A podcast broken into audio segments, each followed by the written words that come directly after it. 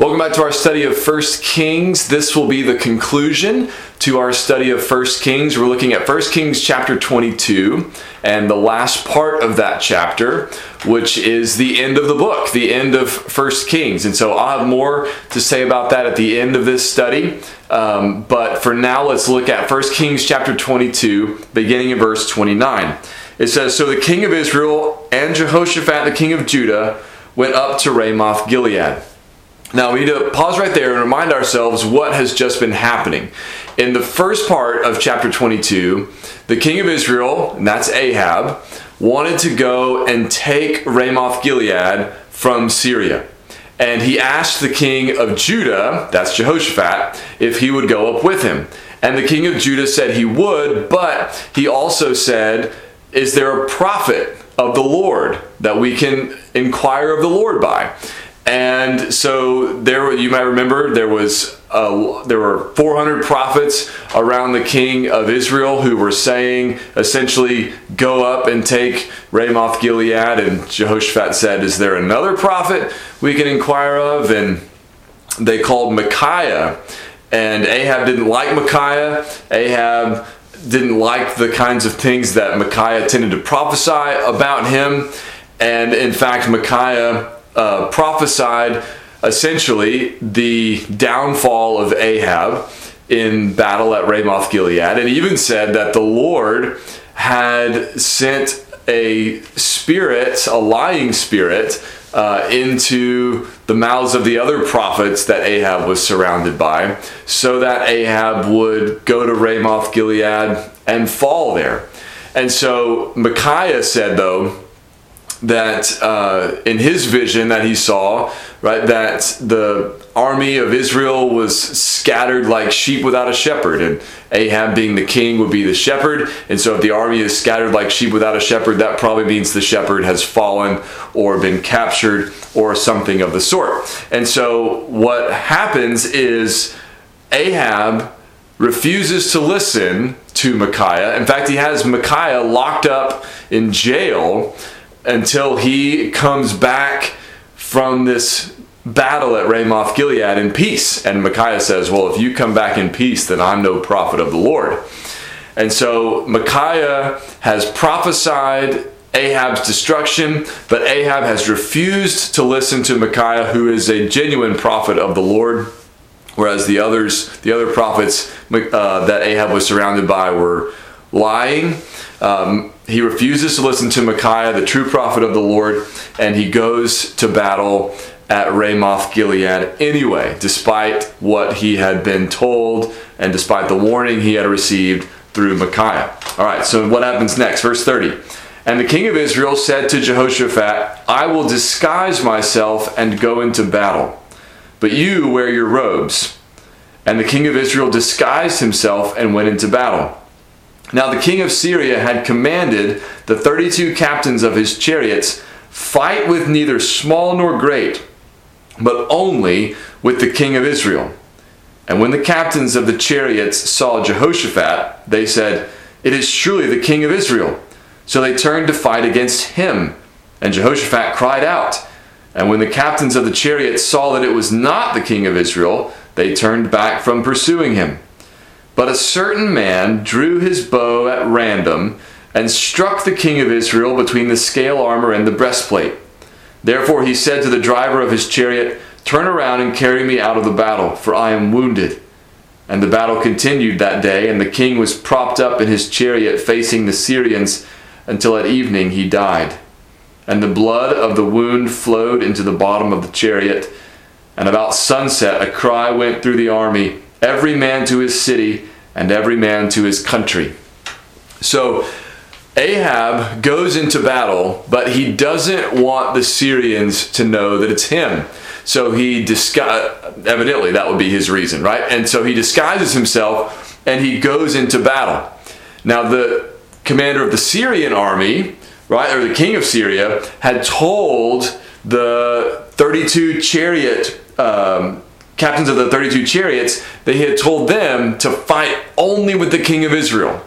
And so that was part of their strategy. And so they were searching for the king of Israel to fight with him. He wasn't dressed like a king, so they didn't see him. They saw Jehoshaphat, who was still dressed like a king, so they pursued him for a time until they realized he wasn't the king of Israel. But there was a guy who shot an arrow, and the arrow hit King Ahab in between his armor, and that wound ended up being a fatal one. It wasn't somebody who thought he was shooting at the king, right? Just somebody shot the our this English translation says at random. I have a footnote here that says the the Hebrew was in his it says in his innocence. In other words, he wasn't trying to kill the king. He didn't know he was shooting at the king. And so Ahab receives this wound, which ends up being a mortal wound. He's taken away from the battle. He sits in his chariot, propped up in his chariot, facing the battle, and uh, the blood from the wound runs into the chariot. And at the end, when it says, A cry went through the army, every man to his city and every man to his country. Since we're told that after, we're told that the king died. And um, because of what we know about Micaiah's prophecy earlier, this probably means everybody the, the, they recognize the battle is over the king is dead everybody go home. This is not regroup and camp out. We'll continue the battle tomorrow. This is we quit. Everybody go back home. And so ahab died. Verse 37 says so the king died and was brought to samaria and they buried the king in samaria. So Micaiah didn't say in so many words, right, that Ahab would die, but that was the gist of his prophecy. And if we're right to take that as the gist of his prophecy, right, that the king would die, then that has happened. Um, and then they, so they take him to Samaria, and uh, it says in verse 38, and they washed the chariot by the pool of Samaria, and the dogs licked up his blood and the prostitutes washed themselves in it, according to the word of the Lord that he had spoken. Now that's significant, right? Because again, what Micaiah seemed to be hinting at has taken place that Ahab would fall, which he, he did say that, and that Ahab would die, which um, is at least hinted at in the prophecy about either the army of Israel being scattered, or the or not the army, but Israel um, being scattered on the mountains, which we'll be referring to the army.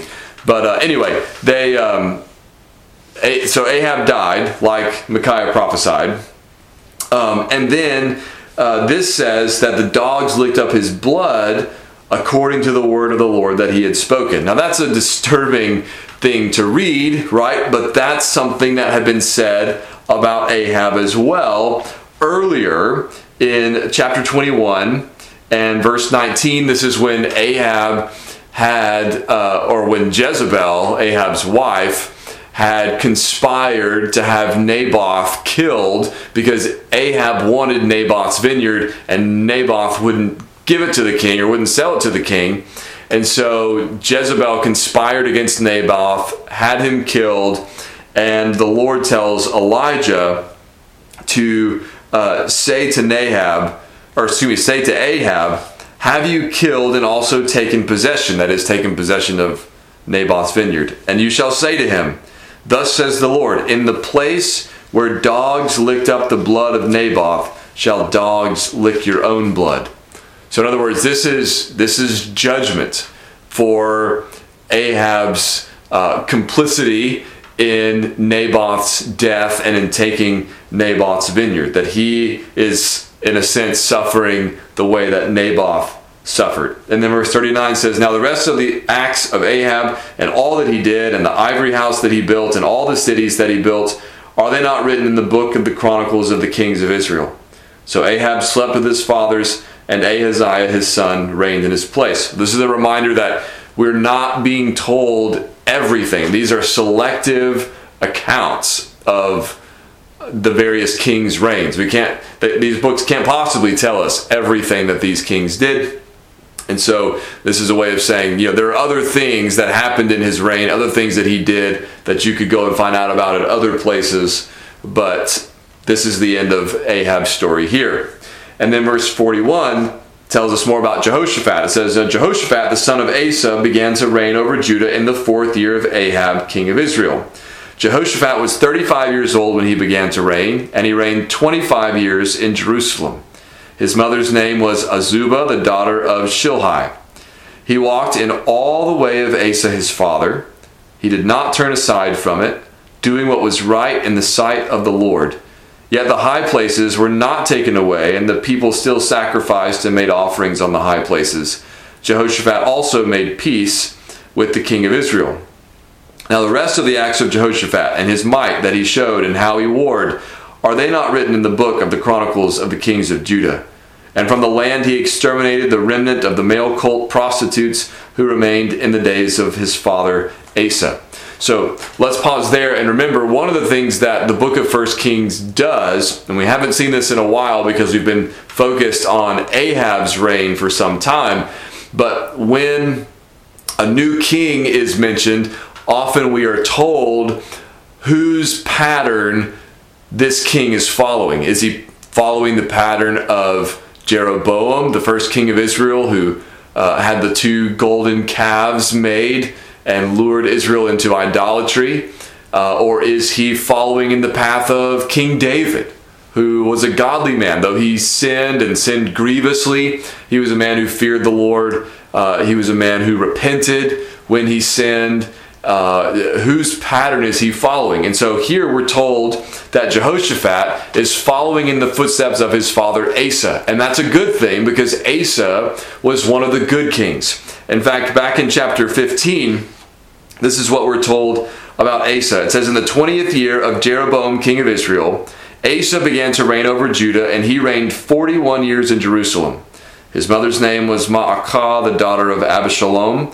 And Asa did what was right in the eyes of the Lord, as David his father had done. So Asa was like David.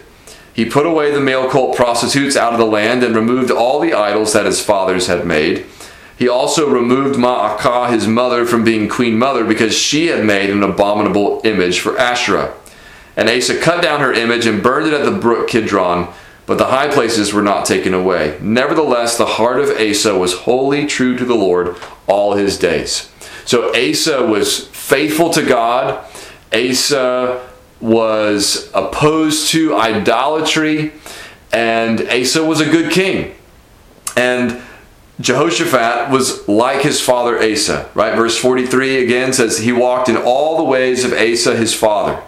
He did not turn aside from it, doing what was right in the sight of the Lord. So Asa and Jehoshaphat both did what was right in God's eyes. Um, it even says in verse 46 that he exterminated the remnant of the male cult prostitutes who remained in the days of Asa his father. We're told that Asa had put those away, so these must be the ones who had somehow escaped that purge and had survived. Asa, or excuse me, Jehoshaphat um, puts them away or exterminates them. Um, and then verse uh, 47 says, There was no king in Edom, a deputy was king. Jehoshaphat made ships of Tarshish to go to Ophir for gold, but they did not go, for the ships were wrecked at Ezion Geber. Then Ahaziah the son of Ahab said to Jehoshaphat, Let my ships go with your servants in the ships. But Jehoshaphat was not willing. And Jehoshaphat slept with his fathers and was buried with his fathers in the city of David his father and Jehoram his son reigned in his place. So Jehoshaphat, again, is a good king, but his reign also comes to an end. And then First King ends with this little paragraph about Ahaziah, who's the son of King Ahab. It says, Ahaziah the son of Ahab began to reign over Israel in Samaria in the 17th year of Jehoshaphat, king of Judah, and he reigned two years over Israel. He did what was evil in the sight of the Lord and walked in the way of his father and in the way of his mother and in the way of Jeroboam the son of Nebat, who made Israel to sin. He served Baal and worshipped him and provoked the Lord, the God of Israel, to anger in every way that his father had done. So, just as Jehoshaphat walked in the footsteps of his father Asa, and that was a good thing, so Ahaziah follows in the footsteps of his father Ahab, and that's a bad thing. In fact, we're told not only that he followed the ways of his father Ahab, but also that he followed in the way of his mother, which was Jezebel, who was a wicked idolatress, and in the way of Jeroboam the son of Nebat, right, who was infamous for his idolatry as well. And then it says in verse 53 that he served Baal and worshiped him and provoked the Lord, the God of Israel. So Ahaziah himself is an idolater. And a couple things we can draw from this. One, the nation of Israel is still headed for exile. All the way back during the reign of Jeroboam, we're told in chapter 14, verses 15 and 16, it says, The Lord will strike Israel as a reed is shaken in the water, and root up Israel out of this good land that he gave to their fathers, and scatter them beyond the Euphrates, because they have made their Asherim, provoking the Lord to anger. And he will give Israel up because of the sins of Jeroboam, which he sinned and made Israel to sin. So that prophecy, which I'm sorry, may not have been made during the reign of Jeroboam. I can't remember for sure. It might have been a king or two after him, but it's tied to Jeroboam's sin, right? To Jeroboam's initial idolatry that he led uh, Israel into when he made the two golden calves to keep people from going to Jerusalem to worship.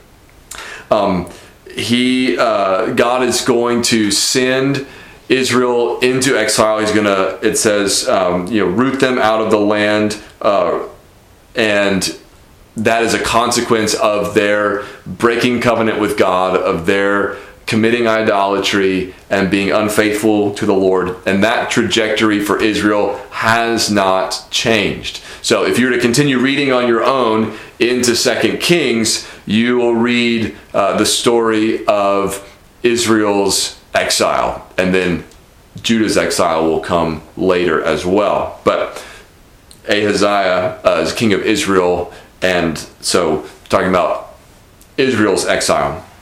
The other thing I want to point out is that the contrast between these two kings and these two patterns, right? Asa, David, Jehoshaphat on the one hand, and Jeroboam, Ahab, and Ahaziah on the other hand, remind us that there are basically two ways.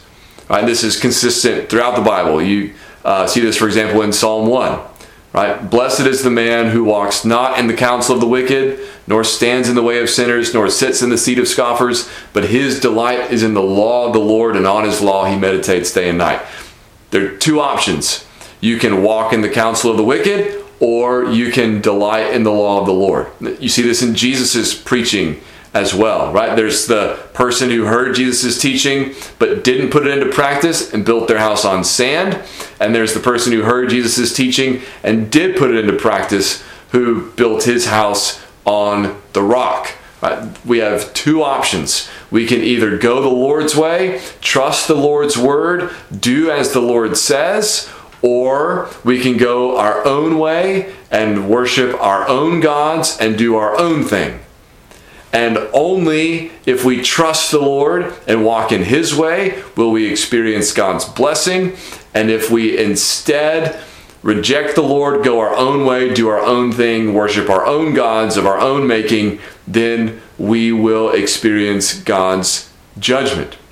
As a reminder, in the patterns of the kings of First Kings, that there are only two options. There's no third way, there's no middle ground. We either trust the Lord and follow Him through His Word, or we don't. We either trust Jesus and confess that He's Lord and uh, follow Him, or we go our own way. Those are our two options. And the point of not only First Kings, but of the whole Bible is to point us to Jesus and to exhort us to trust Jesus and then to follow him as well. Now, I said that at the end, I'd have a little bit more to say uh, about our study in First Kings coming to a conclusion. First of all, if you were looking forward to continuing on into Second Kings, that's what I anticipated us doing, but um, that's not what we're going to do. And so, if you're um, if you are disappointed that we're not moving into Second Kings, I apologize for that. It's just not the way it's worked out for now. Um, maybe we will get to do that in the future. That would be a great thing. Uh, we'll see, but I, I can't promise that. So we'll just have to see what happens. The other thing I want to say is is just thank you. We started this study of First Kings in April of 2020. And if memory serves correctly, I had already been planning on beginning to teach through First Kings when um, everything shut down and we started having to do everything online. And this study in particular has continued online uh, on, on, video all year. Uh, this has never been an in person study. And when I first started this study, um, teaching on video and through audio, uh, I wondered if maybe this was not the best course because a book like First Kings, you have to teach in big chunks, and that sometimes makes for long studies and um, and therefore long videos. And I didn't know if people would. Um, want to watch something for that long. Um, and so, but you guys have watched and listened, you've hung in there, um, you've continued to, to stick with this study and you've followed along and um, I just want to say thank you to all of you who've watched, all of you who've listened, all of you who have um, been encouraging throughout the year. It's been almost an entire year since we started this study. Uh, I think somewhere around 44 um, studies in the book of First Kings. And so I just want to let you know how grateful I am that you were there, uh, watching and listening all throughout this year. You have been a blessing to me. I hope this study has been a blessing to you. And uh, to God be all the glory. Amen.